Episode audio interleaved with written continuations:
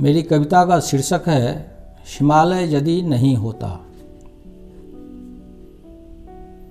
जम्ब द्वीप को यदि प्रकृति से गिरिराज का वरदान न मिलता, अनुमान करना है कठिन, कितना बड़ा नुकसान होता।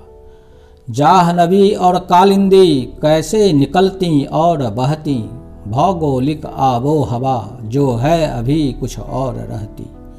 मानसूनी आर्द्र हवा उत्तर दिशा में कहाँ रुकती? वर्षा बिना उपजाऊ भूमि, मरुभूमि बन गई होती। एशिया के मध्य से जो चलकर सर्द हवा आती, रोकता फिर कौन उसको? ठंडी हवा जो कप कपाती। जब मूर्छित हुए थे लक्ष्मण जी संजीवनी रस कहाँ मिलता? भूतेश का दालान कहाँ और तांडव नृत्य कहाँ होता? कौन हिम का ताज पहनकर राष्ट्र का गौरव बढ़ाता होता, अगर न विराट भूधर किस सिंह का कवि गीत गाता? यक्षराज कुबेर की अलकापुरी होती, कहाँ पर दिव अनुभूति कहाँ मिलती?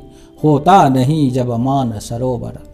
तपोभूमि तप कंदरा, पाते कहाँ तपसी ऋषि? पंग हो जाती हमारे देश की समृद्ध कृषि। रवि रश्मि से दिखता है जो चिर धवल तुषार कनक उत्तंस, होता नहीं शैलेश तो फिर हिम का कहाँ विराट वंश? वसुधा पर अडिगता का कौन कौन आत्मबल का उपमान? बनता कौन तुंगिमा का मान दंड गिरवर समान? पौरुष ज्वाल का वह प्रतीक, नग केशर की अरिको दहार?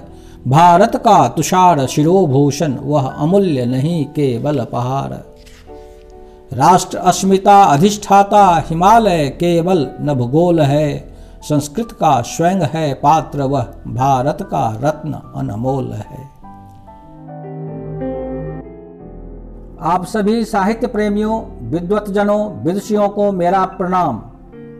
मैं राजकिशोर मिश्र अभियांत्रिकी क्षेत्र से चला था और अब साहित्य के पड़ा पर पहुँच गया। मेरी साहित्यिक कृतियों में अब तक 18 रचनाएँ शामिल हैं। जिनमें 11 पुस्तकें हिंदी भाषा में और सात मैथिली भाषा में। अधिकांश रचनाएँ काव्य संग्रह हैं और विषय वस्तु का केंद्र। प्रकृति का विराट व्यक्तित्व, मानवीय संवेदनाएँ, सामाजिक समस्याएँ, प्रदूषण, जल संकट, ऊर्जा एवं अन्य प्रासंगिक संदर्भ हैं। मेरी पुस्तकें ऊर्जा वर्णन, प्रदूषण एवं जल संकट अपने आप में विशिष्ट इसलिए हैं कि इन तकनीकी विषयों पर काव्य रूप में किसी कलमकार की लेखनी पहली बार चली है। इन कृतियों को अब तक सात पुरस्कारों से सम्मानित किया जा चुका है, जिनमें सार्क ब्रिलियंस अवार्ड 2022 एवं प्रतिष्ठित पत्रिका फॉक्स स्टोरी के जुलाई 2022 संस्करण में मेरे नाम का चयन उल्लेखनीय है। उम्मीद करता हूँ आप लोग मेरी रचनाओं को पसंद करेंगे एवं अपना आशीर्वाद देंगे। सादर नमस्कार। कुछ बातों का मतलब कुछ मतलब की बातें, क्या मतलब?